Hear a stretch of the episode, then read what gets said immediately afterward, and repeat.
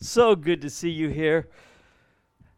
I'd like to invite you to open your Bibles, please, to 1 Corinthians chapter number 12 and also turn to Acts chapter number 2. As we prepare for this, um, you'll notice in your bulletin there's a, a, an outline here, and um, I've only got four things for you to fill in, just four. So it'll be very simple, but also want to encourage you regarding the connect groups.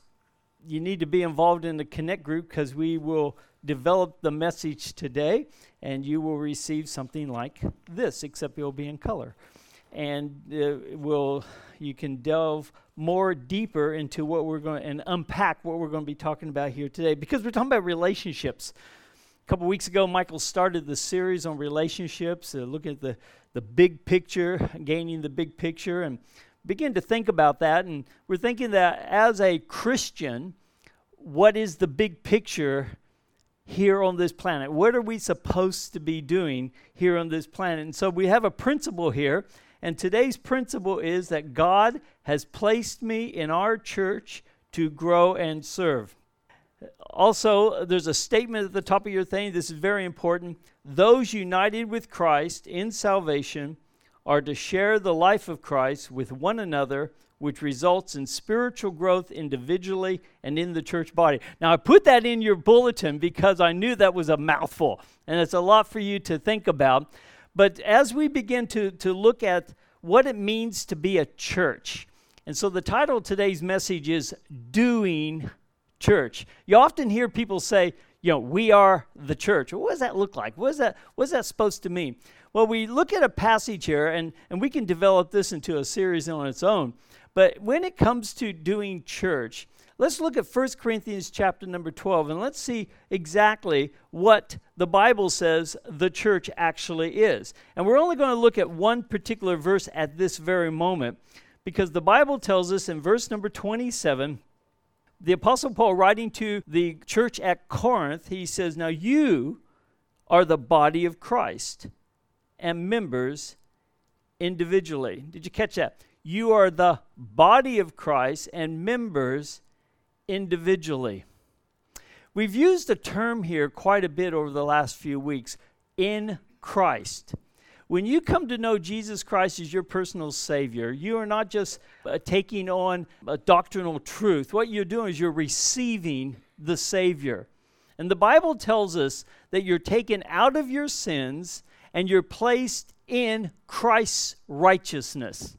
And that's a very important thing because as we gather together corporately like this, in the local church, we are a representation of the body of Christ here on this planet right now. And when we understand that and we get our head around that, we can then understand what the purpose of the church is and why we come together and why we do what is stated behind me and what this is all about. The book of Ephesians tells us in Ephesians chapter 4 and verses 15 to 16, the Apostle Paul says regarding the church, he says, We're speaking the truth in love, may grow and up into all things unto him who is the head Christ, from whom the whole body, joined and knit together by what every joint supplies, according to the effective working by which every part does its share, causes growth of the body for the edifying of itself in love. I've also got that in your bulletin there because I want you to be able to look at that verse and highlight, maybe circle some of the key words there. Some of the key words is, is the head of the church is Jesus Christ. The church uh, is not some corporate body that's just like, you know, a, a nonprofit organization. We recognize that. But what it is, is Jesus Christ actually working here through you and me because we are in Christ. Let's look at the context here in 1 Corinthians chapter 12, and let's, let's unpack this just a little bit before we actually get into the message. In 1 Corinthians chapter 12, in verses 4 through 7, the Apostle Paul is talking about serving. And he's talking about the various things that we're supposed to be doing. And it says in verse number 4 Now there are diversities of gifts, but the same Spirit. There are differences of ministries, but the same Lord. And there are diversities of activities, but it is the same God who works all in all and this is important, but the manifestation of the Spirit is given to each one for the profit all, of all. In other words, every believer has a spiritual gift which needs to be utilized in service. That is the purpose. The Bible doesn't know of a Christian who is not serving. The Bible doesn't know about Christians who don't meet together for uh, in the body of Christ for, for the four different objectives that I'm about to show you. Yes, there are wonderfully different types of ministry, and we see this in, in our church. It, it's, a, it's a wonderful thing when I observe, and I'm fairly new here, but it's a wonderful thing to see the various gifts that God has given you. It's important to remember, however, that it's the Holy Spirit that gives us the gifts. So whether you're up here speaking, or you're, you're setting up the chairs, or, you're, or you're, you're doing the tea, or you're making that phone call during the week, or you're sending that encouraging text message, the Holy Spirit's given you a gift of ministry. And it's up to you and me to understand those gifts and be able to exercise them. Remember Ephesians chapter 4, verse 15. Look back in your bulletin again. It says that, um, that it is to profit all the effective working by which every part does its share causes growth of the body for the edifying of itself in love. So, why do we exist as a local church? What are we here for? You know, it's important to be able to, to formulate and ask the right questions. Understand that every people come to church for different reasons, and they come to church. And um, it's, it's, a difference uh, in, in, the ministry. I, I, notice that people will say, um, Larry, this is your church, or, or that's your church, or, or, but then they say it's my church, our church. So why are you coming here today? We find that answer in a statement that the Apostle Paul gives. It's not in your notes or anything, but in, it's found in, in 1 Corinthians chapter 10 verse 31. It's a pretty heavy statement. He says, Therefore, whether you eat or you drink or whatsoever you do, do all to the glory of God. 1 Corinthians chapter 10 and verse number 31. So what does that look like? To do everything to the glory of God. The local church is an expression of the body of Christ. If we're going to see anything that's working here on this planet that represents Jesus Christ, it's got to be the local church. The Apostle Paul said it to the Corinthian church in, in, in 1 Corinthians chapter 12. Turn back there if you will, and let's have a, just a quick glance over that before we get into, into um, some practical things here. In 1 Corinthians chapter 12, verses 12 to 27, it illustrates the church as a body with Christ as the head. And um, in verses number 14 and 18 and 21, as you, as you glance down and look at that, you, you see here the most unusual thing happening he says here, he, he says that they, they've got a, a discussion amongst the body parts. the hand is talking to the ear. And, the, and the, um, uh, for example, he, he says here, if the foot should say, Because I'm not a hand, I'm not of the body, is it therefore not of the body? If the ear should say, as if ears could talk, Because I am not an eye, am I not of the body? Is it therefore not of the body? What's his point? His point is that every single part of the body, you, are incredibly important to the functioning of the body of Christ with Christ as the head. If you know Jesus Christ as your personal Savior, the Bible tells us the Holy Spirit dwells within you. And the Holy Spirit goes to church. the Holy Spirit gives the gifts. We just read that, the first part.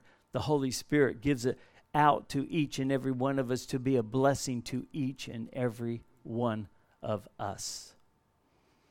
And so we see here in verse number 18, and I want you to put your, your, your, your thoughts in this in verse number 18. Hopefully, you have it there in your Bible. I don't think I have it on the screen here. It says, But now God has set the members, each one of them in the body, just as he pleased. It says in verse number 24 that God composed the body. I have a, a, a firm conviction that you're not here by accident. You're here on purpose and for purpose. And when you and I understand that, we can understand that relationships need to be developed. And to have a development of relationships, we need to put good habits or disciplines into our life. And so the purpose, he says here in, in, in, in um, verse 25 of 1 Corinthians chapter 12, he said the purpose is that there'd be no divisions, that there'd actually be care for one another.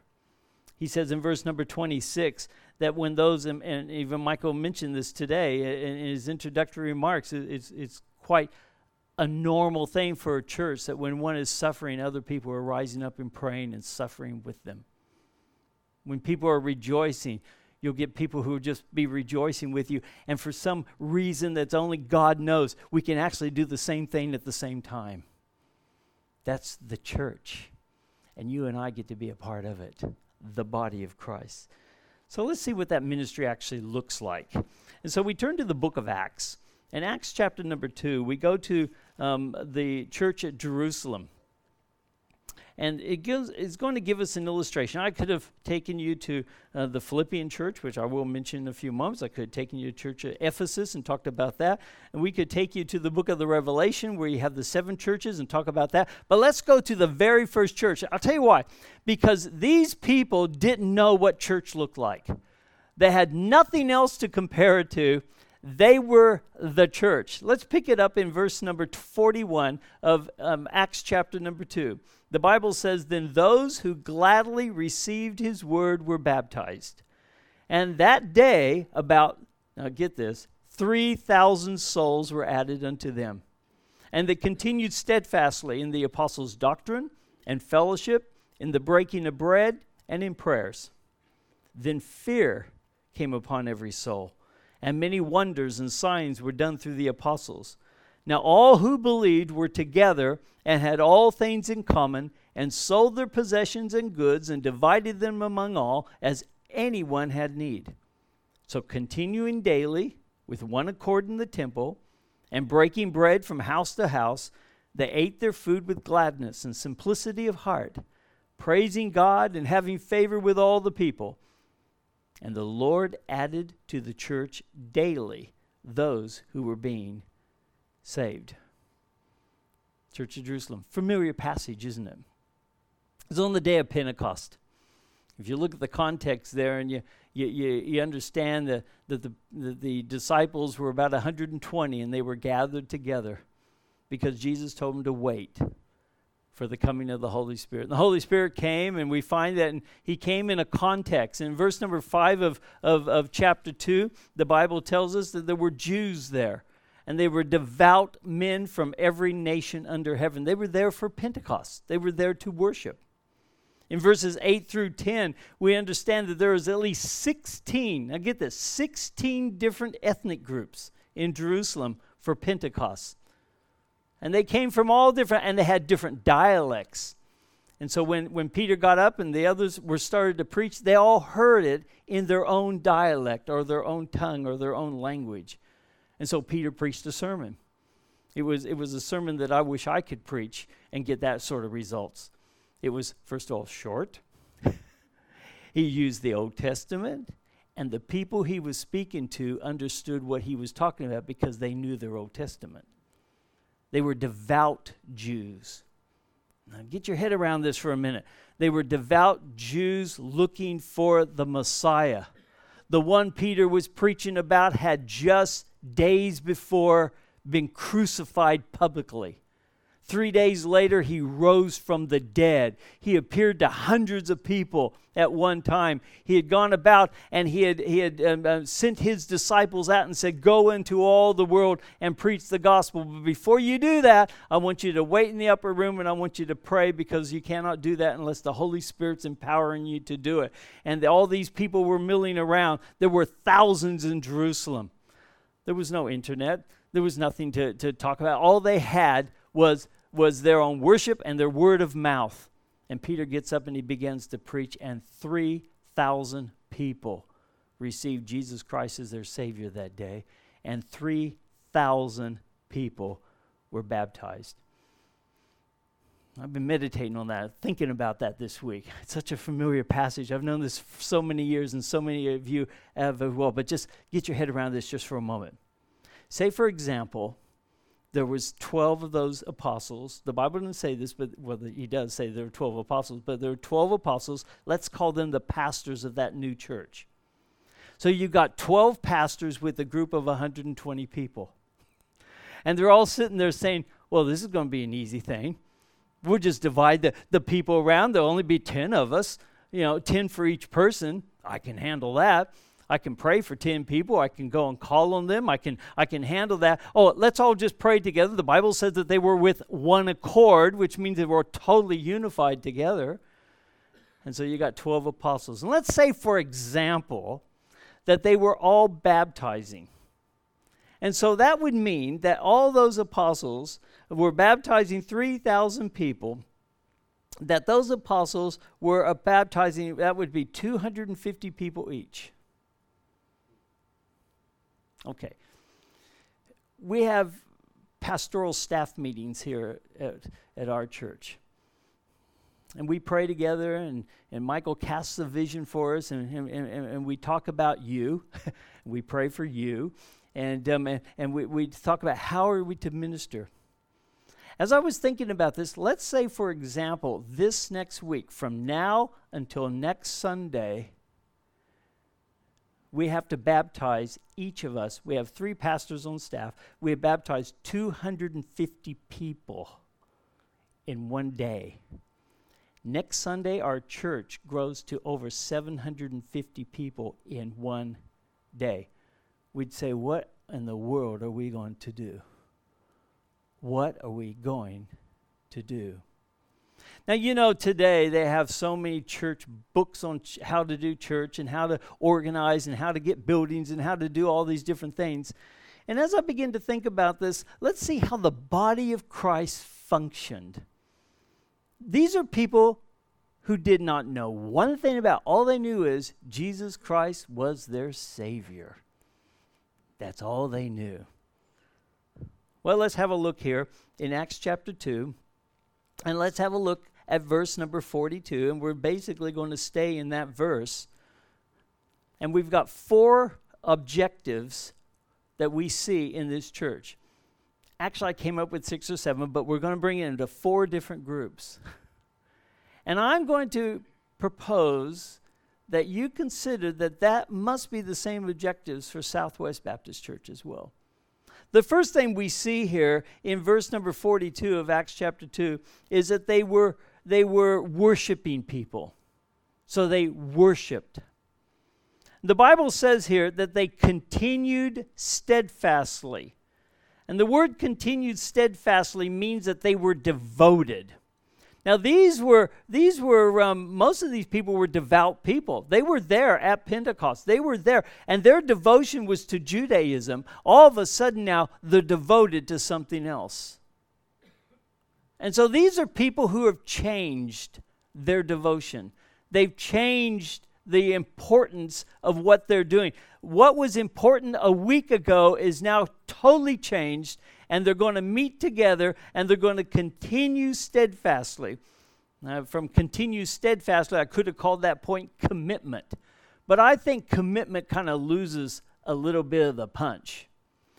Because commitment, you can be committed to a football team, you can be committed to a lot of different things. But when you're involved in the body of Christ, your commitment turns into worship. Everything that you and I do in the body of Christ is an act of worship. Before you had 120 people who were devoted, the Bible says in chapter 1, verse 14, they were, quote, devoted to prayer together. Now, with thousands more, they're still devoted. In fact, the Bible tells us in Acts chapter 6 and verse number 4 that the pastors are now going to be um, continue steadfastly in the apostles' doctrine. So they're going to be devoted to prayer and the ministry of the word. There's a context there, by the way. Thousands more had been added to the church, to the place where the pastors were running around and they were serving tables and doing all these different things. And they said, Look, we need to get more people involved in ministry so that we can continue to be in prayer and in, in, the, in the devotion of the, of the Word of God in order that the people can be doing the work of the ministry. Remember Ephesians chapter number four that we read at the very beginning. that we may everybody do their share. So, number one is they were worshiping people. Number two, we see that they were a church with an objective of instruction. It says here in verse number 42 and they continued steadfastly in the apostles' doctrine. Oh, they knew the Old Testament, they knew about life. They knew about how to handle and how to how to be successful in the in the um, in the in this lifestyle that they had chosen. But now they're going to be learning a new doctrine. Doctrine means teaching. New believers need to be nourished in the Word of God. Peter um, picked that up. Peter was here that day. Later on, he writes, and he says this in 1 Peter chapter 2, verses 2 and 3. He says, As newborn babies, desire the pure milk of the Word, that you may grow thereby. That's an objective to desire the sincere milk of the Word. He says, If indeed you have tasted that the Lord is gracious. Do you ever get tired of the Word of God? Do you ever get do you ever get tired of all the promises that you that you read in the Word of God? Oh, surely not. Because we desire milk, just like if you have a baby and they, you feed her, uh, feed her or him one day, uh, and the next day you say, "Well, I fed you yesterday." No, no, they're wanting food every day. And um, one of the things that, that we're encouraging you to, to do is to read your Bible every single day. Take the, take the message that you hear. Uh, if you want to listen to the back messages, go back on the website and you can listen to the other sermons. You can download the worksheets. Get into the Word of God because the Bible says that they continued steadfastly in the apostles' doctrine. Can you imagine what that looked like? They, they were meeting in the temple. There were at least 3,120 plus visitors. Can you imagine what their connection cards must have looked like? And all the different things that they were doing. If you've ever been to the, um, to the, the temple site, you can see the, where they could have met. There's lots of different places they would have met, right on the steps over here and up over there. And, and in the midst of very, in the heart of Judaism, here these new believers were meeting and they were listening to the Word of God and they were understanding the Old Testament was revealing um, um, uh, the Old Testament was showing this uh, the revelation of the Messiah who would come, and Jesus Christ was it. They were building their faith each and every day. You see, the teaching leads to action. It wasn't just teaching just for the just to get a bigger head. In fact, that was one of the problems in the Corinthian church in the Corinthian church, Paul had to remind them that they were the body of Christ. Later on, he says, All you're doing is getting knowledge and filling yourself up, and you're all being puffed up. Your knowledge should be leading to action. Right now, let me encourage you to pray and ask the Lord to show you something from this message that you can learn and put into practice this week. The book of James tells us in James 1:22 that we're to be doers of the word and not hearers only. So they were people of instruction. That's the goal. That's the motivation for the pastors. It says uh, again in chapter 6 of Acts, in verse number 4 But we will give ourselves continually to prayer and to the ministry of the word. And that's the purpose of the pastors.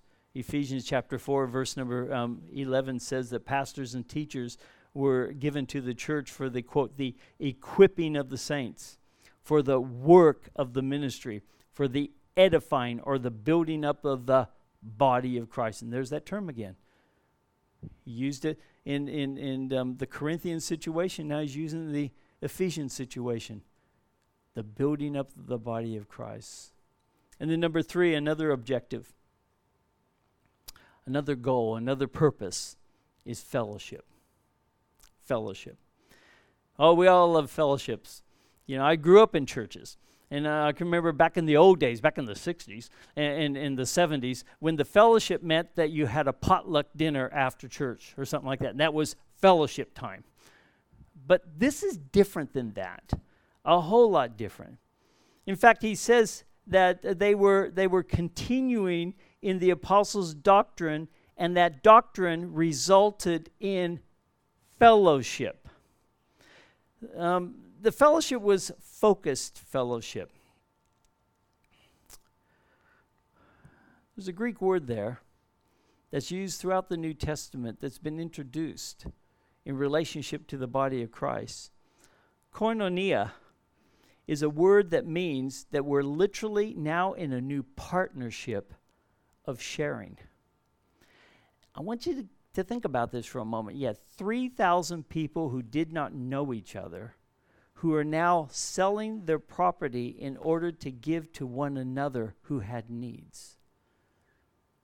Later on, because of persecution, they had to look after the widows. And so they were taking on responsibilities. That's koinonia. That's fellowship. Fellowship isn't just a bunch of guys getting together and being friendly to each other. Fellowship is being a part of something to the point where the Bible says to bear one another's burdens, to pray together. That's the church. The Apostle Paul had that relationship with the church of Philippi. In Philippians chapter 1, he, he um, in the very beginning of that chapter, before he writes that wonderful four chapters there to that, that beautiful church there Philippi, he says he's praying for them. And he says in verses number 3 and 5, he says, I thank my God upon every remembrance of you, always in every prayer of mine, making requests for you with all joy for your, quote, fellowship in the gospel koinonia in the gospel, your partnership of sharing in the gospel. So it's focused. They're not just gathering together because they have the same ethnic group, or they're gathered together because they have the same interests. They're gathered together because they have the same Savior. It's focused on the gospel. Remember, there were at least 16 different dialects involved here, and now they're united. Later on, the Apostle Paul says there's not Jew, there's no Gentile, there's no male, there's no female, there's no bond, there's no uh, uh, uh, slave, there's no owner. He says we're all one in Jesus Christ. We're the body of Christ. In fact, in Philippians um, uh, 3, in verses 3 to 5, where he says we have the fellowship of the gospel from the first day till now, it's that famous verse number 6 that follows. It says, being confident of this very thing, that he who has begun a good work in you will complete it until the day of Jesus Christ. So it was focused fellowship, it was sacrificial fellowship as well. We see in verse number 45, as I mentioned before, that they sold their possessions to give to others. Same thing happened in the church of Philippi. Uh, later on, Paul writes to the church of Philippi in, in uh, chapter 4, and in verse number 15, he says, Now you Philippians know also that from the beginning of the gospel, remember the fellowship of the gospel, when I departed into Macedonia, being a missionary, he says, No church shared with me concerning giving and receiving, but you only. The word shared with is koinonia which means they shared from each other. We, we heard a testimony here a few moments ago. One of our own has gone off to, to another part of Perth, and he's gone to the northern reaches almost South Geraldton, and um, and he's there on the beaches there, and God's given him a vision, and he and, and he's come, and in a way, what he is saying is, you're sharing in this ministry. Paul had that same sort of love with the Philippian church. That's what church is. That's what we do. It's sacrificial. And then also we see that it's personal. In verse number 44, we see that they were together. In verse 45, it says that everyone had need. In verse number 46, it says that they were one accord. It wasn't theoretical, it was practical, and it was together. In fact, the Bible tells us in, in our worksheets this week for the Connect groups, I've developed a, a little thing for, for you to look at for the one another passages. There's so many different one another imperatives in the New Testament when we are serving together as one another. And as we serve other believers in the church in practical ways, and as we allow them to express that same attitude toward us, we're practicing that sort of fellowship that we see in the New Testament that is church. That's church relationship. And we're expressing a mutual interdependence as members of the body of Christ. You know, there are people who think that they're not important in the church and it doesn't really matter if they come or don't come. That's like the ears saying, you know what, I think I'll just not work today. Or the eye says, you know what, I think I'll just let the foot do the seeing today. And the foot says, don't you dare do that, I'll stub my toe. I need someone to look after. Folks, God's placed you in the body of Christ. And so it's very, very personal. Henry Jowett said this. He says, Ministries that cost nothing accomplish nothing. And then the fourth thing is there's growth. There's growth. As I say, the kind of broad terms here, look what it says in, in verse number 47 that they had they've been going from house to house, breaking bread from house to house. They ate their food with gladness, simplicity of heart. Verse 46, verse 47 continues. They were praising God, having favor with all the people. And here's what the Lord did the Lord says, You know, that's my church, that's my body. So the Lord said, I added to the church daily those who were being saved. Evangelism occurred evangelism, reaching out to others with the gospel. If we're not reaching out and growing, then we're not functioning as the Lord intended for the body of Christ to function. Verse 47 he says that the Lord added to the church daily such as being saved. How do you do that?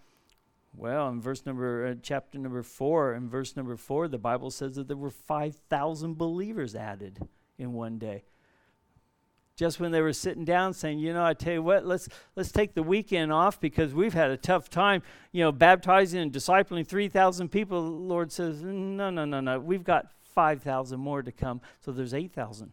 Oh, and that's just the men. Because you know how kids are. They're running all over the place. Hard to count them.